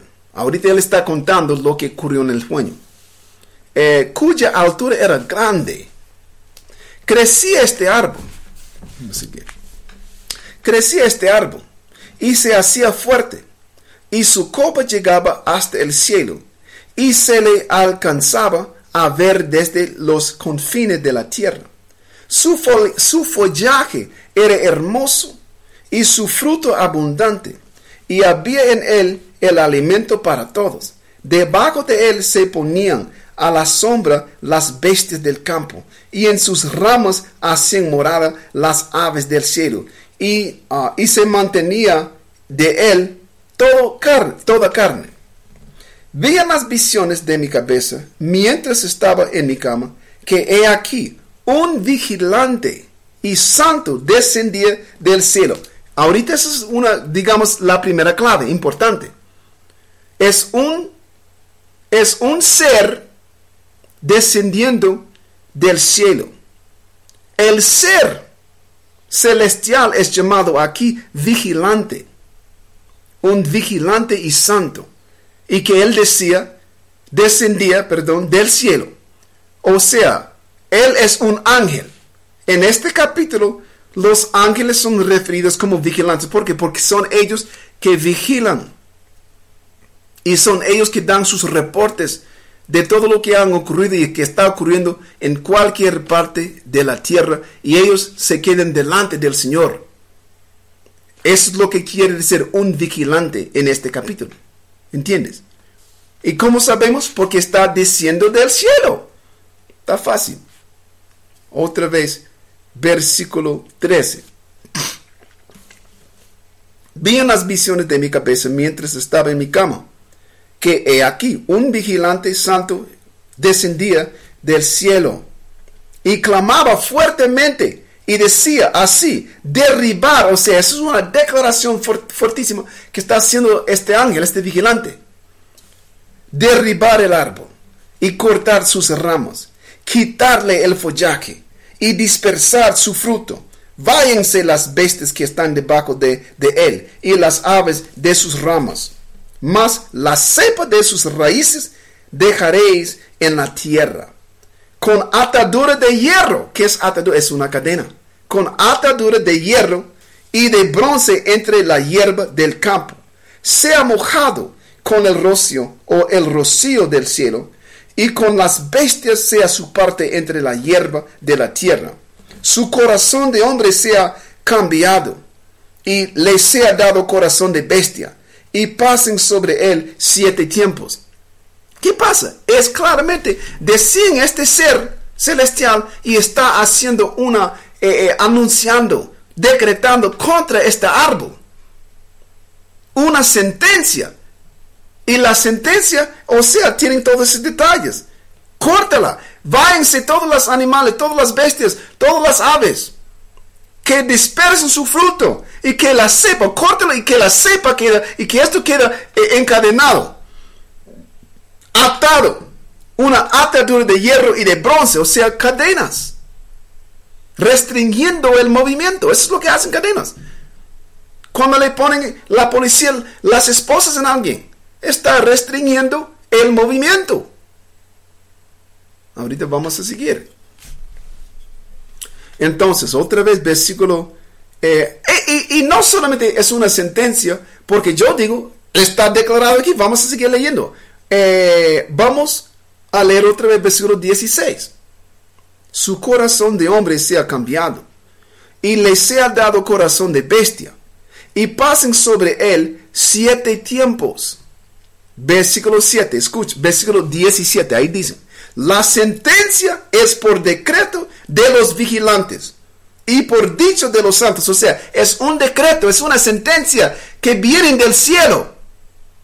Y como nosotros somos los mensajeros del Señor Altísimo, estamos decretando esto en la tierra. Es una sentencia celestial. ¿Entiendes? Que involucra o que incluye ataduras de hierro y de bronce. En otras palabras, cadenas.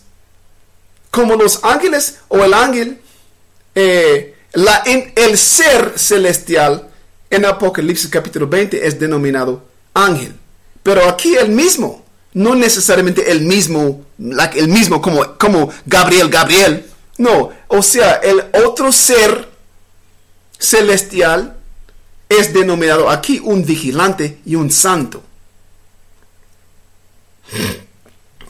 Otra vez versículo 17. La sentencia es por decreto de los vigilantes y por dicho de los santos la resolución, para que conozcan los vivientes que el Altísimo gobierna el reino de los hombres. O sea, él estaba estableciendo, estaba ya ah, haciendo, realizando, ejecutando sentencia contra esta persona, contra quien representa el árbol, para que las personas, los moradores de la tierra, reconocieran que Dios en el cielo gobierna en el mundo de los hombres. Otra vez, versículo 17, la sentencia. Es por decreto de los vigilantes y por dicho de los santos la resolución para que conozcan los vivientes que el Altísimo gobierna el mundo, el reino, perdón, de los hombres. Y que a quien él quiere lo, lo da. Y constituye sobre él al más bajo de los hombres. O sea, como si el Señor quisiera que un hombre bajo, que un hombre de, de, de, de o sea, sin principios, sin, eh, eh, eh, sin, ¿cómo se llama? Dignidad, sin sinceridad, sin, o sea, todo esto. Si, si el Señor quiere que esta clase, y eso es lo que está ocurriendo en este momento los sinvergüenzas y los corruptos gobe- gobernando el mundo. Es porque el Señor ha puesto sobre el mundo el hombre más bajo. Vamos a seguir leyendo. Desde la mitad del versículo, donde dicen para que conozcan. Para que conozcan los vivientes que el Altísimo gobierna el reino de los hombres, y a quien él quiere lo da, y constituye sobre él al más bajo de los hombres. Yo, el rey Nabucodonosor, he visto este sueño. O sea, esto fue el rey contando el sueño a Daniel para que Daniel lo interprete. Bueno, eh, 18. Yo, el rey Nabucodonosor, he visto este sueño.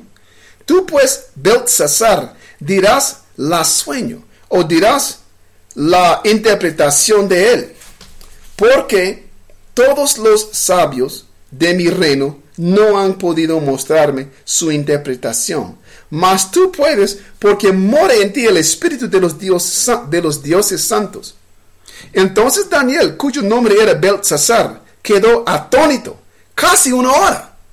Y sus pensamientos lo turbaron, porque Daniel entendía lo que esto quería decir. Bueno, eh, el rey habló y dijo, estamos leyendo el versículo 19 aún. El rey habló y dijo, Belsasar, no te turbaron en mi sueño ni su interpretación. Belsasar respondió y dijo, Señor mío, el sueño sea para tus enemigos y su interpretación para los que, para los que mal te quieren. O sea, esto no es a tu favor. Esto es, una, es un sueño y su interpretación que favorecen al deseo de sus enemigos, es lo que Daniel está diciendo. Bueno, versículo 20. El árbol que viste, que crecía y se hacía fuerte y cuya copa llegaba hasta el cielo y que se veía desde todos los confines de la tierra, cuyo follaje era hermoso y su fruto abundante, y en que, había alimento para todos, debajo del cual moraban las bestias del campo, y en, cuyas ramas anidaban, anidaban las aves del cielo. Eh, 22. Tú mismo, tú mismo eres, oh rey, que creciste, o sea, está diciendo Daniel que el, árbol representa a vos. Vos sos este, este árbol. Entonces, ¿cuál fue la declaración? Córtalo.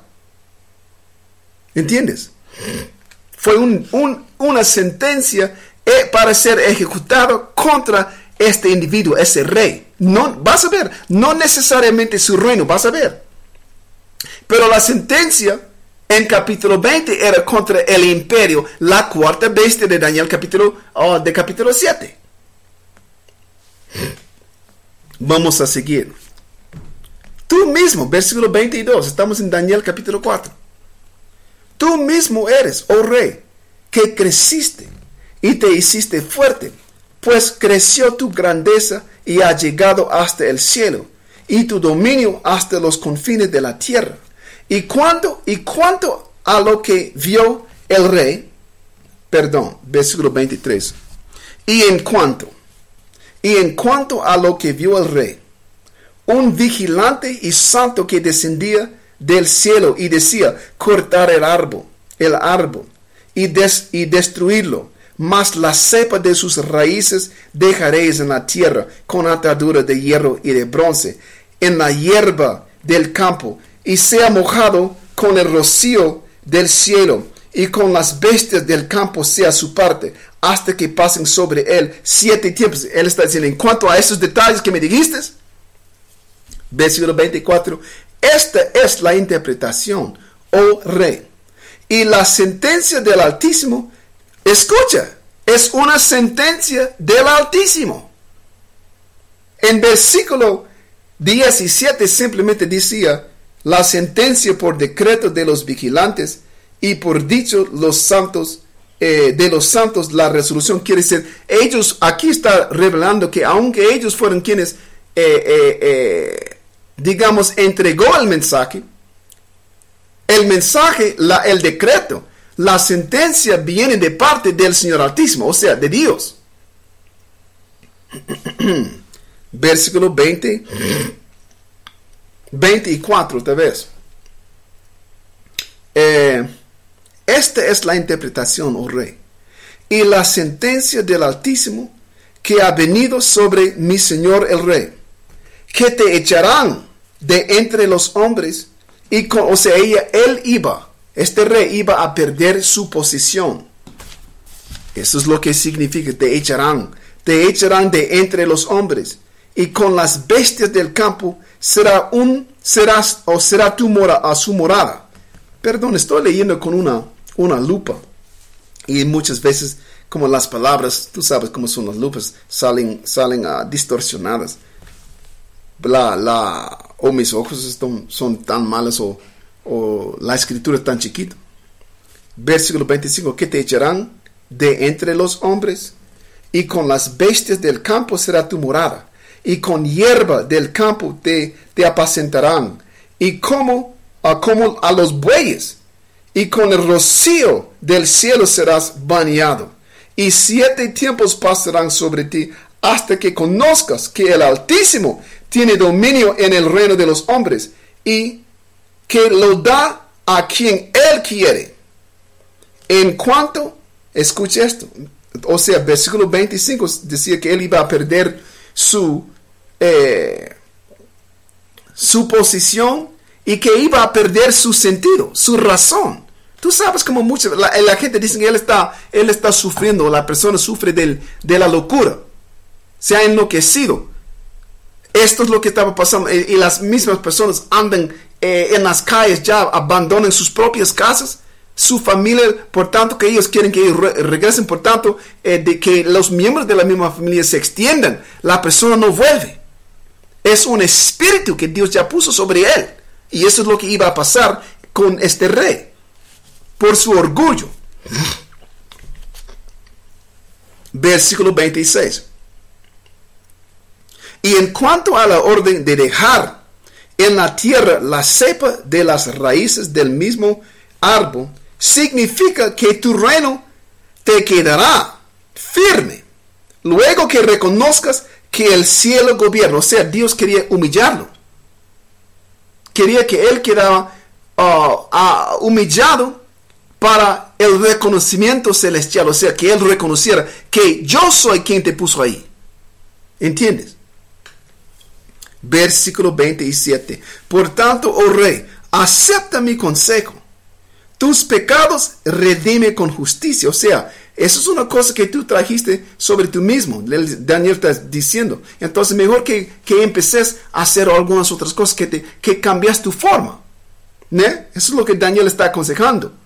Por tanto, versículo 27. Por tanto, oh rey, acepta mi consejo. Tus pecados redime con justicia y tus ini- iniquidades haciendo misericordias para con los oprimidos. Pues tal vez será eso una prolongación de tu tranquilidad. O sea, tal vez si tú haces lo bueno, esto puede detener por algún tiempo este decreto contra ti. Punto es que ya nosotros hemos leído. Habiendo leído esto, eh, el Ah, vamos a regresar a Apocalipsis capítulo 20.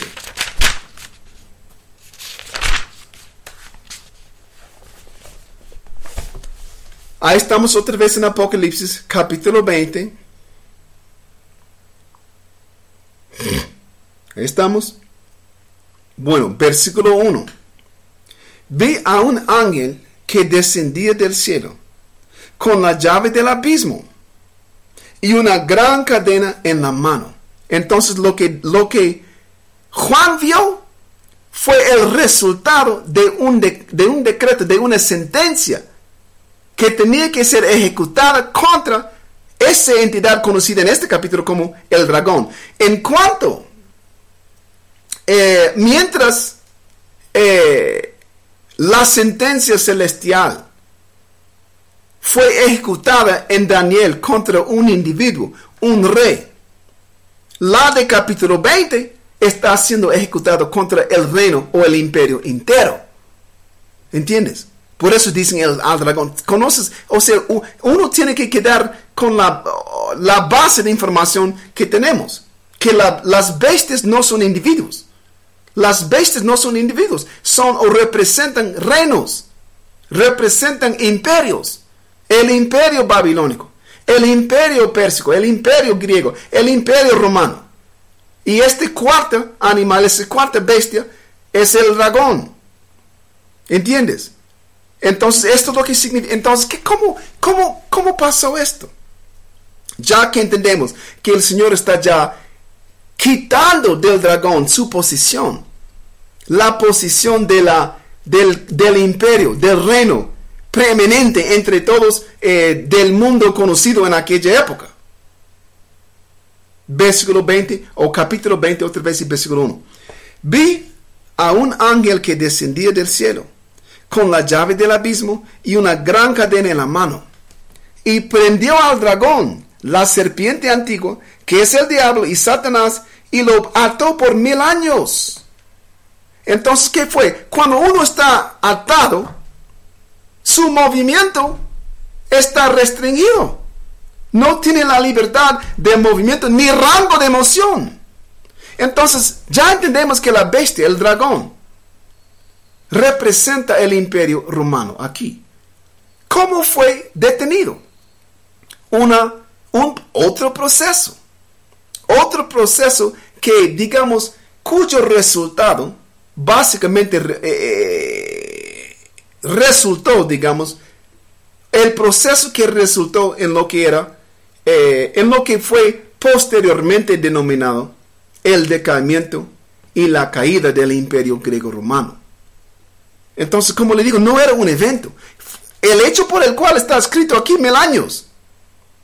Porque resultó ese periodo, o es, eh, eh, resultó ese imperio en un, en voy a decir un atraso cultural.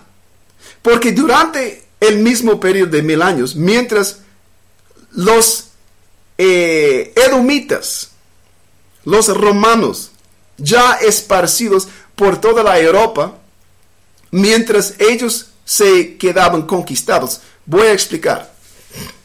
El proceso, da, uno puede decir que el, el proceso empezó. ¿Cuál sería un buen lugar para empezar? Sería en el año 100, eh, yo diría 192, entre 192 y 193 después de Cristo, en la historia romana.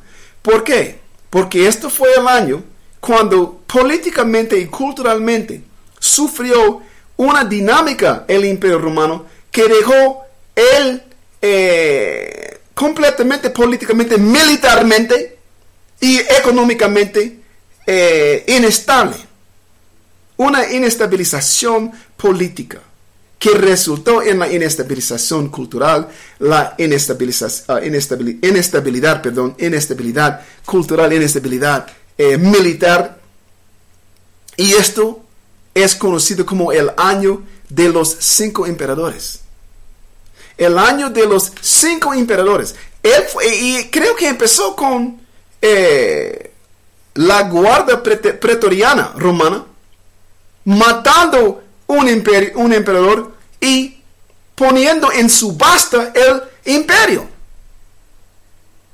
Y una persona, un hombre rico, o sea, él era propietario de mucha tierra en Roma, fue quien eh, logró comprar de la guardia pretoriana. Y la guardia pretoriana era la guardia que siempre protegía al emperador. Pero como la desventaja era que él mismo siempre quedaba sujeto o, o, o, o, ¿cómo se llama? Corría el riesgo de que ellos lo mataran. Y en este año eso es lo que ocurrió. No me acuerdo el que, que, que murió, pero el que compró, el que ganó, digamos, la subasta era Didio, Didius Juliano, Didio Juliano, algo así. Y no era de, de, de forma ninguna un hombre militar, era entre los élites, la aristocracia romana aristocracia o aristocracia romana.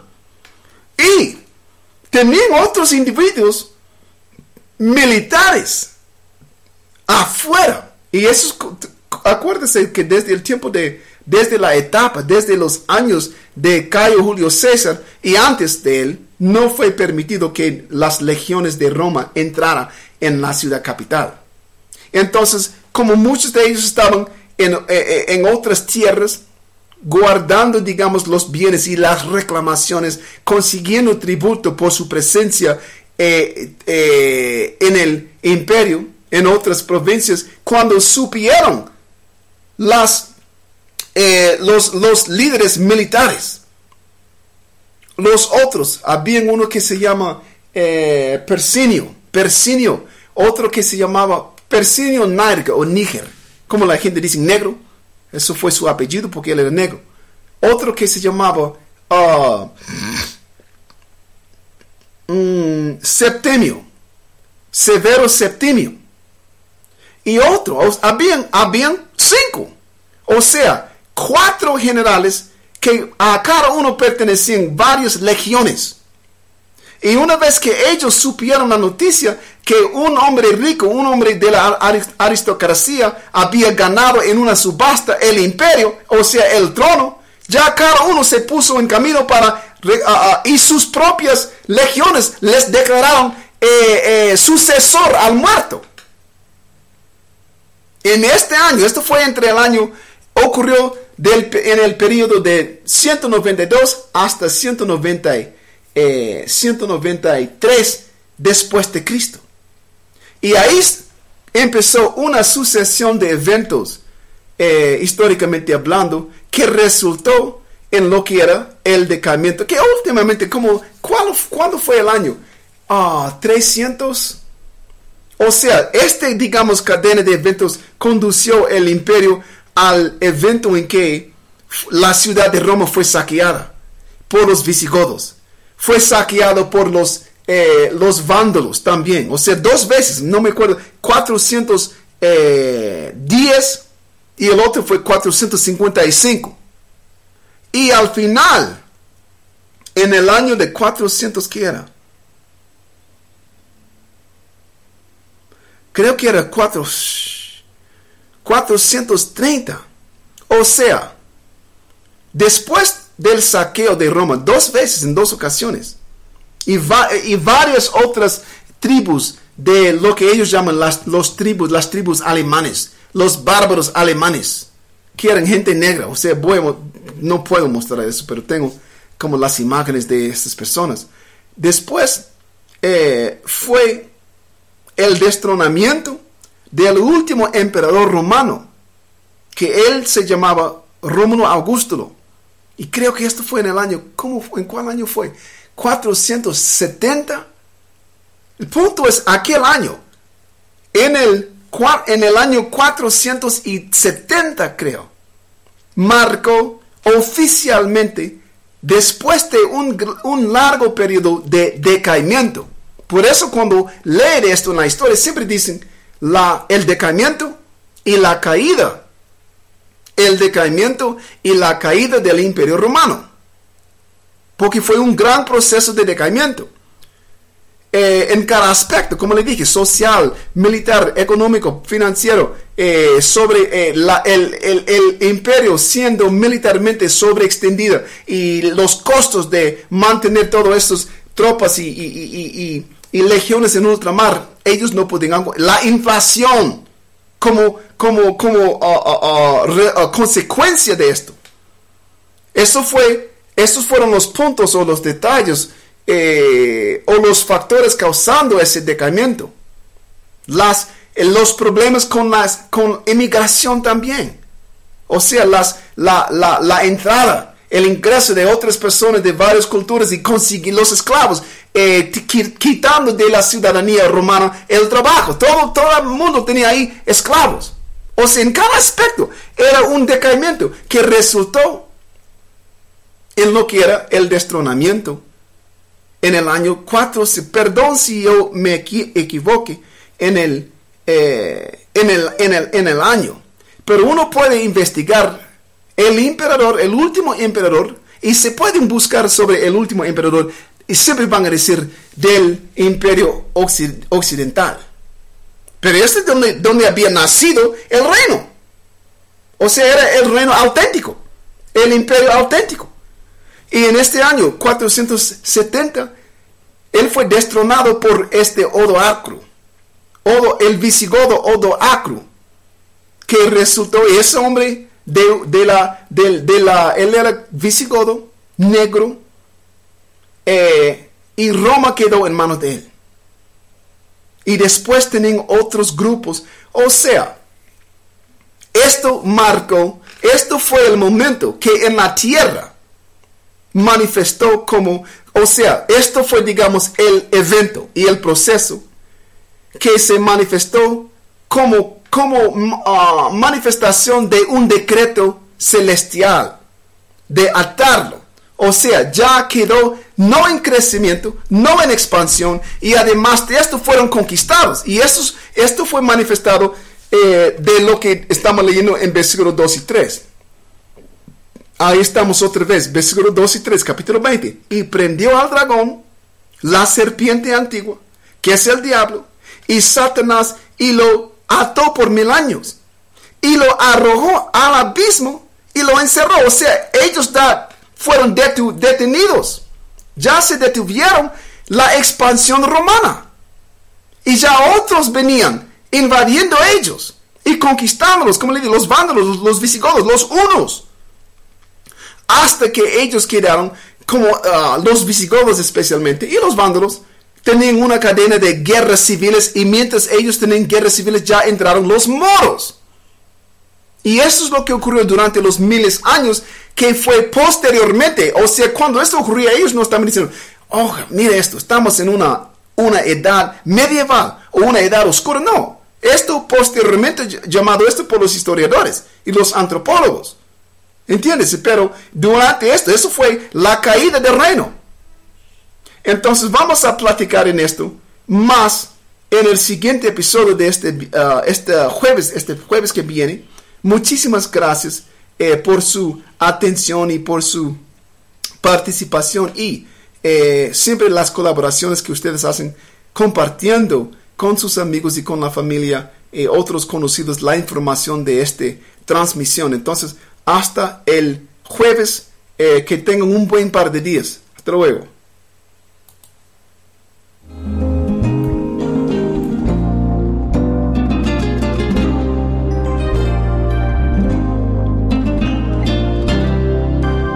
Puedo volar de golpe tras la lírica de un beso o dibujar tu nombre con palabras de silencio. Llevarte a vuelo de caricias en tu pelo, fabricar mil versos que te digan que te quiero. Puedo llorar mis ojos porque no estaré contigo, o suplicarle a Dios que no me clave este castigo. Puedo llenar de sombras el adiós en tu mirada o disparar al viento mi canción desesperada. Pero yo simplemente quiero darte la mañana, la promesa de un regreso y una flor en tu ventana.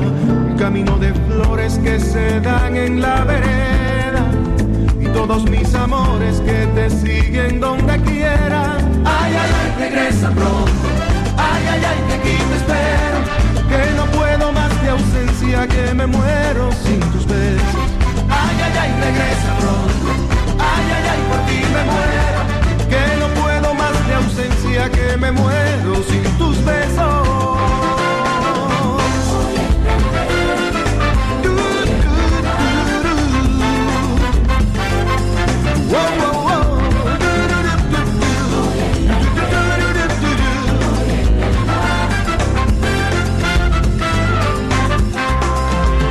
Puedo colmar de rosas paisaje de tus labios o dibujar las horas que aún nos quedan para amarnos.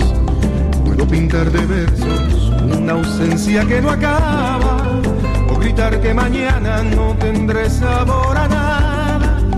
Puedo llorar mis ojos porque no estaré contigo o suplicarle a Dios que no me clave este castigo. Puedo llenar de sombras el adiós en tu mirada disparar al viento mi canción desesperada. Pero yo simplemente quiero darte la mañana, la promesa de un regreso y una flor en tu ventana. Un camino de flores que se dan en la vereda y todos mis amores que te siguen donde quiera. Ay, ay, ay, regresa pronto. Ay, ay, ay, que aquí te espero ausencia que me muero sin tus besos. Ay, ay, ay, regresa pronto. Ay, ay, ay, por ti me muero. Rezaré para que vuelvas, soñaré con tu regreso.